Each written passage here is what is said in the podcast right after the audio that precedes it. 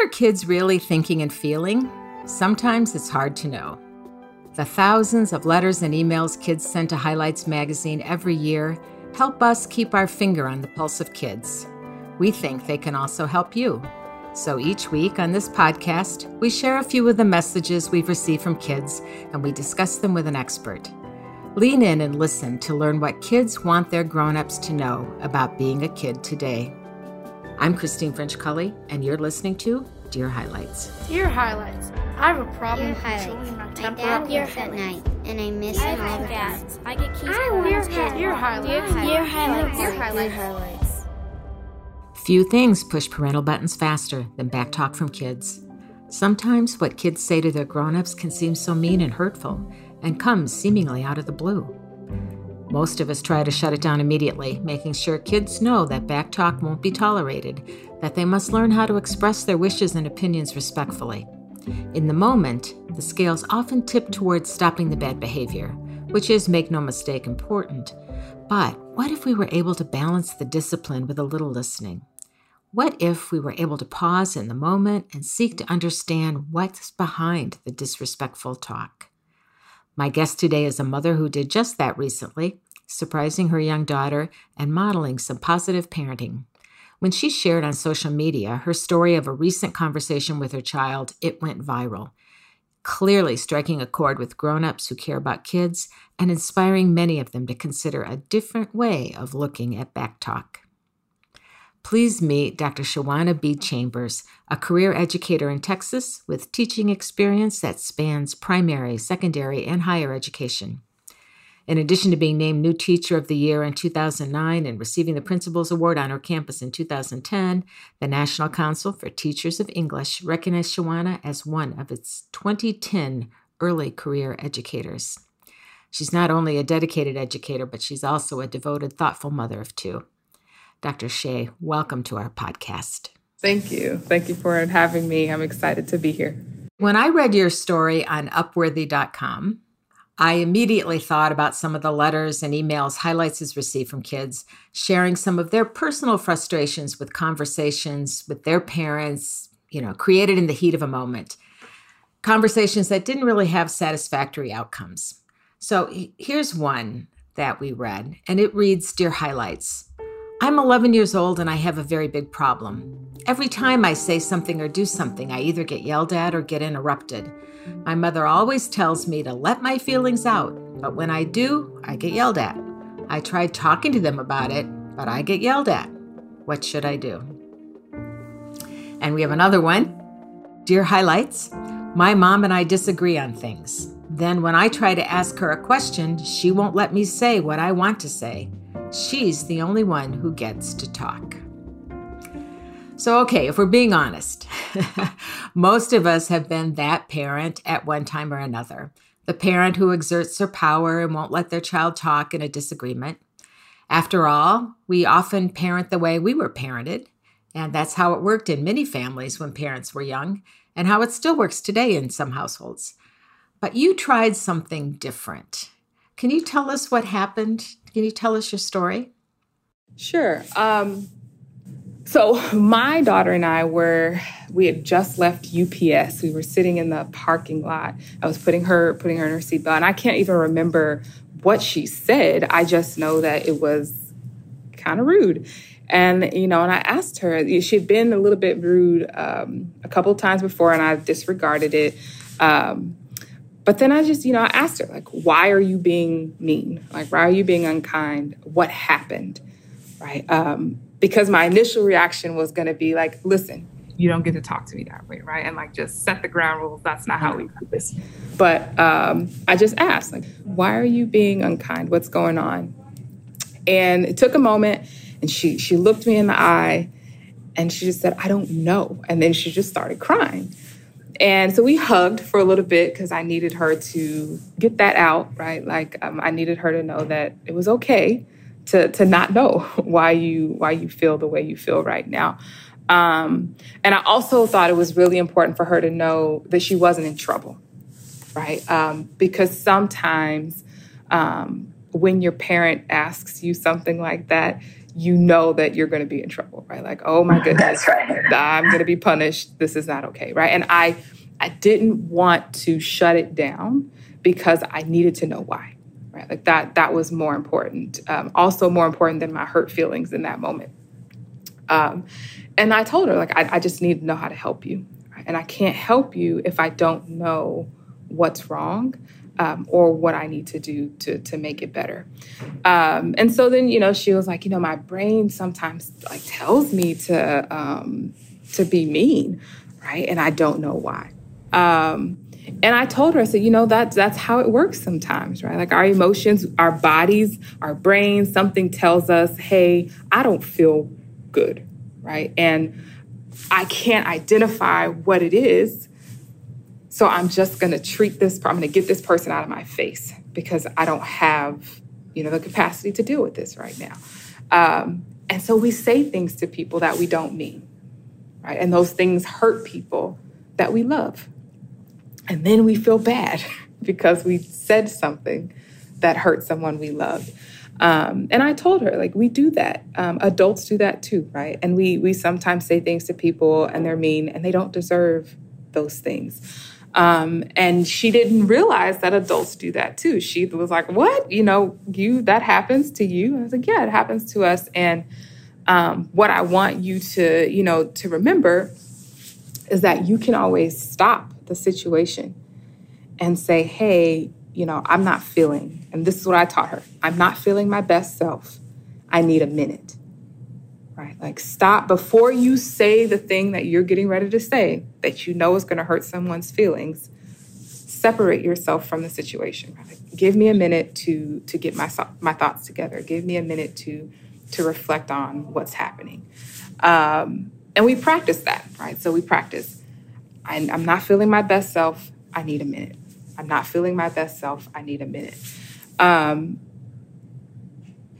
and after that situation, like she, we hugged each other. We went and did some retail therapy, went you know shopping, um, and and felt better. And so when we got back home, she told her dad like, "Oh, this is what mom taught me, right? Like I learned, I'm I'm, I'm not my best self. I need a minute, right? Um, but that's something that I needed her in that moment to understand that her feelings were valid right? Like whatever she was, even if she couldn't describe the feeling, it was valid. It was something that was really, that was actually happening to her. But what I needed to do was set the limit. And the limit is we're not rude about it, right? And we're not going to say things that hurt people because we don't understand what's going on with ourselves right now. Yeah, your ability to stay calm and keep your cool. Um, that seemed to help your daughter feel safe and help her understand that she could share how she was feeling without needing to be defensive about it or to be, as you say, afraid of being punished. Um, was that difficult for you in the moment? No, but that's because I have a lot of practice with patience. Uh, I was a teacher, right? right? So I've I've done this my entire adult life, but also I love my daughter and I want her to always feel safe. She was the priority, right? And I didn't want to just shut her down and say, you don't be rude to me, right? Because that doesn't teach her anything. And when we talk about positive parenting and positive discipline and all of these things, a core component of that is you should be teaching your child skills that they will use in the future right? Like that's a really important part of it. Another important part of positive discipline and positive parenting is that when you talk to your child, they should still feel connected to you. If they feel like you've shunned them or that you you know put them in their room and like alienated them for the rest of the from the rest of the family, they're not going to be able to get to the lesson that you really want to teach. Right? So in that moment, that's why I hugged her I love that you did that hug. I mean, nothing connects you more than a hug, and it and it uh, conveyed so much empathy. I mean, your words did also, but so did the hug. Well, I also love that you started the conversation with a question. Um, you know, it seems obvious that if we want to know how our kids are truly feeling, we should ask them. But sometimes, as parents, you know, busy parents, distracted parents, um, well meaning parents, but sometimes we forge ahead and we start talking at them, assuming that we know what's wrong. Were you surprised at your daughter's answer? And do you use questions a lot when talking about important things with her? Uh, so, yes, I was surprised because I assumed the answer was she wanted a toy and hadn't gotten the toy yet. Um, but I do use questions, I would say about 85% of the time. There are still moments when I forge ahead, right? So, like, I am not perfect at this parenting thing. Um, there are still moments where my emotions um, get in the way. Um, but by and large, like, most of the time, I start with questions um, because I learn more when I question than when I assume.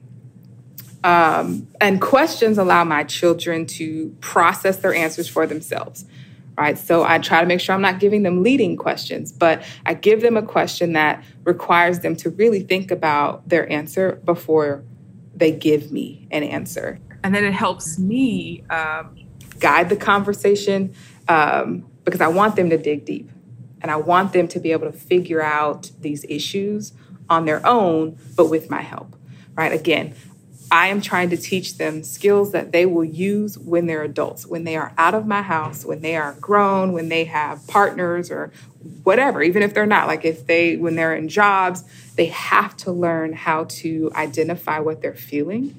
They have to learn how to name that. And then they have to learn how to regulate their behavior and their reactions to what they're feeling. Even though disagreeing, testing limits, and sometimes lashing out at parents are normal parts of kids' uh, journey to become mature human beings, good people, most parents don't want to overlook the behavior in kids. We want to teach kids how to express their thoughts and opinions respectfully. And you modeled one way to do this by talking respectfully to your child. What other ways can parents balance understanding with insistence upon respect? What Are the things that parents can do um, to uh, help their kids be a little less cheeky, a little less sassy? Um, I mean, some of that is they're just going to do it because they're human beings and they're learning about right. boundaries. They're they're testing them. Um, they want to figure out like what power they have, right? Like who they are as individuals. Um, but what parents can do, one is they can set limits um, while also displaying empathy and expressing care, right? And so um, that's that. Like for example, I could have said, "I uh, I understand that you're upset, and I want to help, but you cannot yell at me." Like you express that this is okay. What you're feeling is okay. You validate those feelings, but you also set set the the limit. But you cannot yell at me, right? Or you cannot hit me. Um, what what I want parents to avoid is the because I'm the adult, right? Like don't add that part. That that creates because I said so. We don't want to deal with that, right? Kids don't like that. We didn't like that. Like that. We didn't like that. It's not a logical reason. Like you've got to explain. So what? You're an adult. I'm a child. You should be respecting me too, right? So it gets into all these other things. So what you do is you set the limit, but you express care at the same time so that your child feels safe and can talk to you.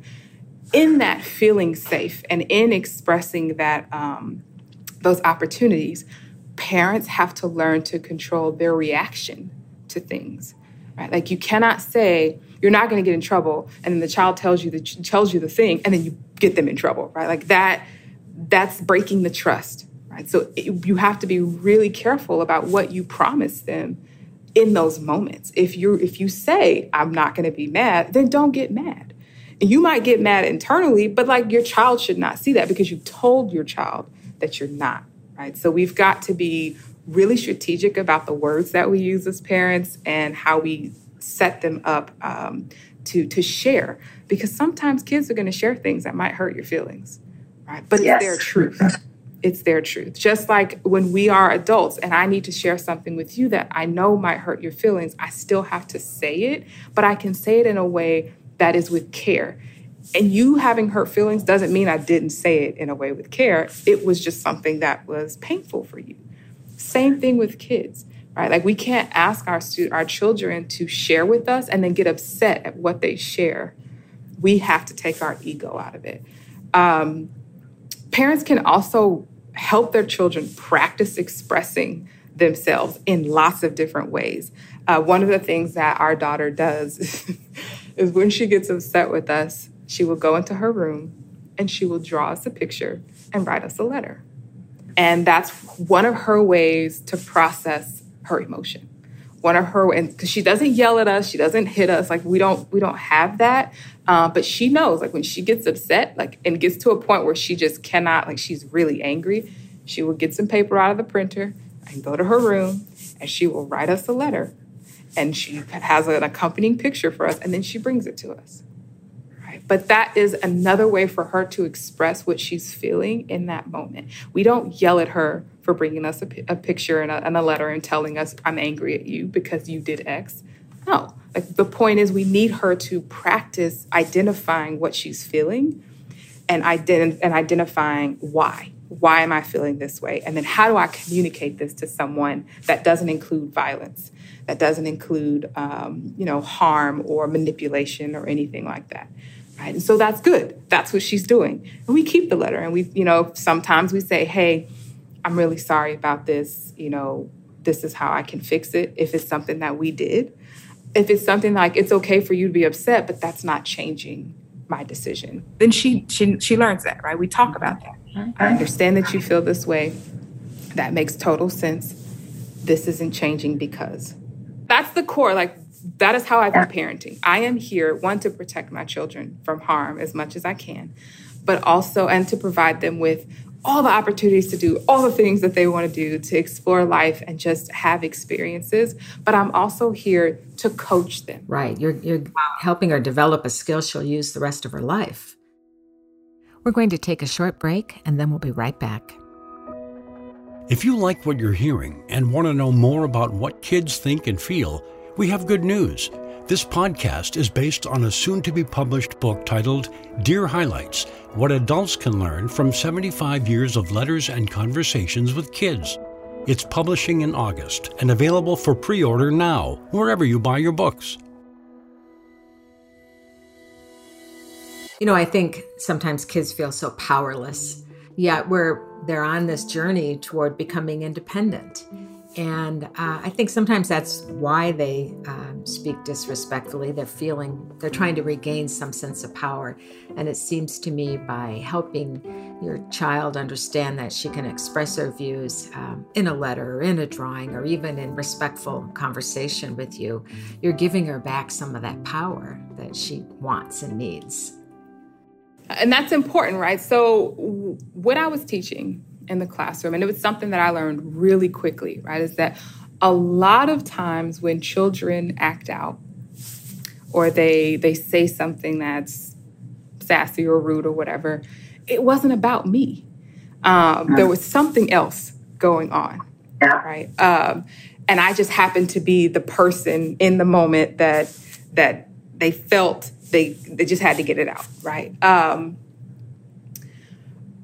and I didn't, when I was teaching, I didn't engage in power struggles with children. So this is something that educators tend to do and parent, like adults tend to do, parents, caregivers, whatever. Engage in power struggles with children in which they feel they need to exert dominance and make sure this child knows who's boss, right? Or make sure this child knows I'm in charge here. We already know that. You're the one that goes to work every day. Your name is on the door of the classroom. The child has to, like, needs you to get them food. Like, the child is very much aware that you are the adult, right? But that doesn't mean that you hold all the power. When we create opportunities or create, not opportunities, but create situations where children feel powerless, we are far more likely to see them react in ways that we don't want them to react mm-hmm. because we have intentionally taken power away from them you can empower your child to share their opinions, to share their perspectives, and still be the parent and still be the adult, you know, in the room. But when you purposely try to remove the power from a child or to make a child feel like they're less than you because you are the adult, you create situations that will that will have blowups. You create the environment for that negativity. And sure, we can talk about old school or the way it used to be and the way I grew up and all of those things, but think about how you are engaging with children as an adult, right? Think about how you felt in those moments as a child when someone was exerting this dominance over you for no for, for no reason other than my ego and I just need to make sure you know that I'm in charge. Like that, what does that, how does that support them later on? Positive parenting is not about being a perfect parent. Right. It is about striving to give our children the space to be human beings. It's about coaching our children um, to become these amazing human beings, but giving them these opportunities to share who they are with us, to, to tell us when things don't feel good and things that we're doing to them. Um, but it's also about making sure that our children tr- feel trusted and, and feel safe with us. Um, and, but that means I had to do the work as a parent to, to check my own ego. But you know, sometimes it must feel like an uphill battle as a parent to raise children who are in touch with their feelings, who can empathize, um, and who can talk respectfully even when they're upset because they see so much in the world, in the media, in the TV shows. There's so much rudeness and snark and sarcasm. Um, how do parents deal with that? Um, yeah, that's hard. Um, it's hard because your kids are learning. I'm a super sarcastic person, right? So my son learned it from me. I was his teacher, right, on, on sarcasm and the the types of responses that when a child does it to you as a parent, you're like, excuse you, right? But he learned it from me because he's seen me do this. Even though I was joking, he didn't realize that I was joking. He's just only picked up on, oh, this is how I should respond in this situation, right? Um, so sometimes, you know, I've, got a teenager now. So sometimes um, when they're perfecting their sarcasm or like learning how to uh, how to use that, um, it's it's a matter of saying, hey, this is not the situation that requires sarcasm, right? Like um, that is not an appropriate response. But it is telling them that it is not like lashing out and yelling and like, you know, getting into this big blow up because they talked back, right? Or because they gave you a face. I know how easy it is to do the lash out, right? Or how easy it is to re- just respond immediately um, to what your child does. But as parents, we're not supposed to do that. Like we are the we are supposed to have more control over our emotions and over our actions so that we can stop ourselves and say, you know what? I'm going to walk away from this right now. We'll come back. We'll pick this up in 15 minutes or in two minutes. And I've had to do that as a parent. I've had to tell my son, you know what? I'm going to talk about this tomorrow. I need to calm down. Mm-hmm. Because I know that if I have this conversation with you right now, it is not going to be productive. Yeah but but acknowledging it in that moment like that is not an appropriate response. Um, you know we don't we don't use that tone. Tone is a, a big one as they get older.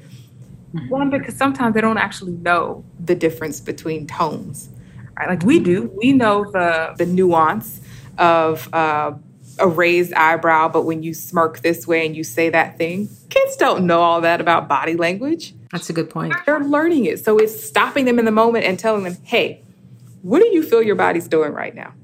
And that's something we do in therapy. Like when you feel some emotions, your therapist may ask you, what's happening in your body right now? How do you know that you're scared? How do you know that you're angry?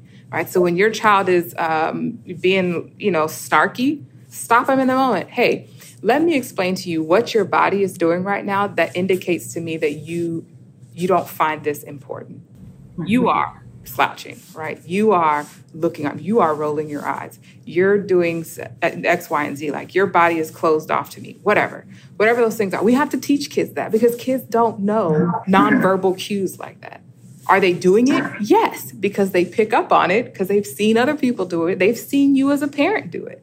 They've watched yeah. people on TV do it and they've picked it up, but they don't actually know that they're doing it. Mm-hmm. They're not conscious of what's happening in their bodies in those times.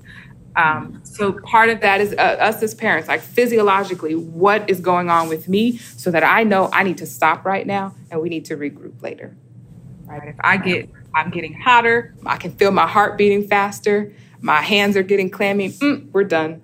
I have to stop right now. Right? But that is me knowing my body, uh, but also being able to teach my child in that moment, so that they know. That's such a good reminder to pause and and uh, nothing wrong with hitting the pause button to reflect and and to come back later when when physiologically we're in a different place. And i also think maybe some of the television shows and movies that um, where kids see adults and others modeling the kind of behavior we really don't wish for them to emulate there might be some talking points there we can use them as oh, examples oh absolutely uh, Yes, stop at the moment. And I, this is one of the things I have to get better at because I will stop every time and be like, mm, "What's wrong with this situation?" Right, I will right. pause play. This is a teachable moment, right? There you go. But those are important, right? And that's how I've. You have a lot of teachable moments with children. Um, across their lives. You can stop a movie and you can say, What's going on right now? Right? Like if it's something you don't want your child to pick up, then stop the stop the movie and talk about it. They can still watch it, but you can address why that's inappropriate. That's right. That's right. And it's sometimes it's a little easier to have those conversations when you're not talking about something your child has done. Right. Yeah. Yeah. Dr. Shea, this has been fantastic. Um, I know that you've given parents lots to think about. One way we like to uh, conclude every episode of our podcast is to talk for a minute about one of our core beliefs that highlights, and that's that children are the world's most important people. And um, we like to ask our guests that if we as a society really embrace this idea, if we really believe that kids are so important and they're our collective future, um, what might we do differently for our children? Um, there are three things that I think we we could do differently, right? Um, I do think children are the most important um, in the world, and I con- consider myself a child rights advocate, right? Like I want people to view children as full, capable human beings because they are not as adults because they're not adults, but they are full, capable human beings. So. The first thing I would say uh, that we would do differently is as adults, we would work on our own emotional availability and the triggers that we have um, that let us get out of our ego. Like we have got to figure out how to lead without ego um, and without the need to dominate children. That's one. Uh, we have to stop viewing children as people to be controlled and ordered and see them as human beings capable of thought and, and all of these other emotions that we have. Um, from the beginning. We would value children's voice and create many opportunities for them to grow and develop their voices. Um, that's how children learn who they are and learn and understand who they are is to be is to be afforded the opportunity to speak and to share um, I have recently, I would say in the last a few years, stopped saying give children a voice because we don't give children voices. Children are born with voices. Every human is born with a voice. What we have to do is amplify the voice. We have to listen to the voice, but we have to respect their voice. Um, and then the other thing that we would do as adults is we would learn to lead with empathy in our interactions instead of ego and power. Um, once children can see themselves as full humans because we see them as full humans, um, they open, the world is open to them and who they become and how they develop.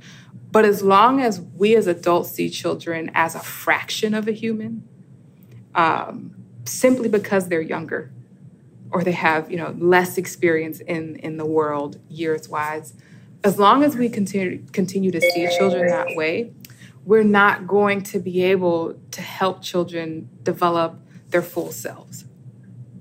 and we create barriers. We become the barriers and the obstacles to self actualization for children.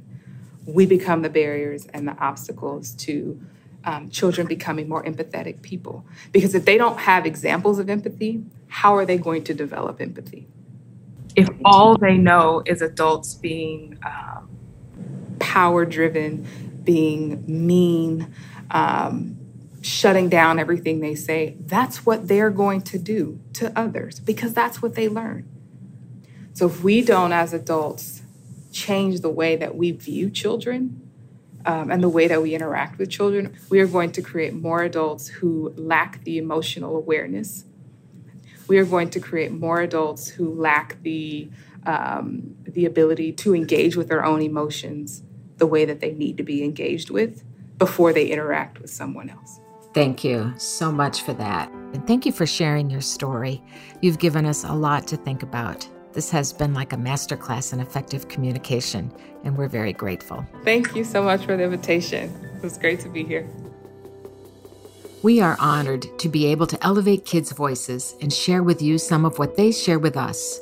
Whether a child's concern is big or small, unique or universal, serious or sure to easily work itself out, it's real to the child and matters deeply. We've come to see that in every letter kids have sent to us over the years, there are implicit, overarching questions embedded within. Do you care? Am I loved? Do I have a place in the world? A place in the lives of the people I love? We hope kids believe us when we say in many more words, yes, yes, yes. Let's all lean in to give kids what they really need and want more listening, more understanding, and more connecting. If you enjoyed this podcast, don't forget to subscribe and leave a review to help us reach more grown-ups who care about kids. And if you'd like to send a comment or suggestion to me directly, please email me at christine at highlights.com.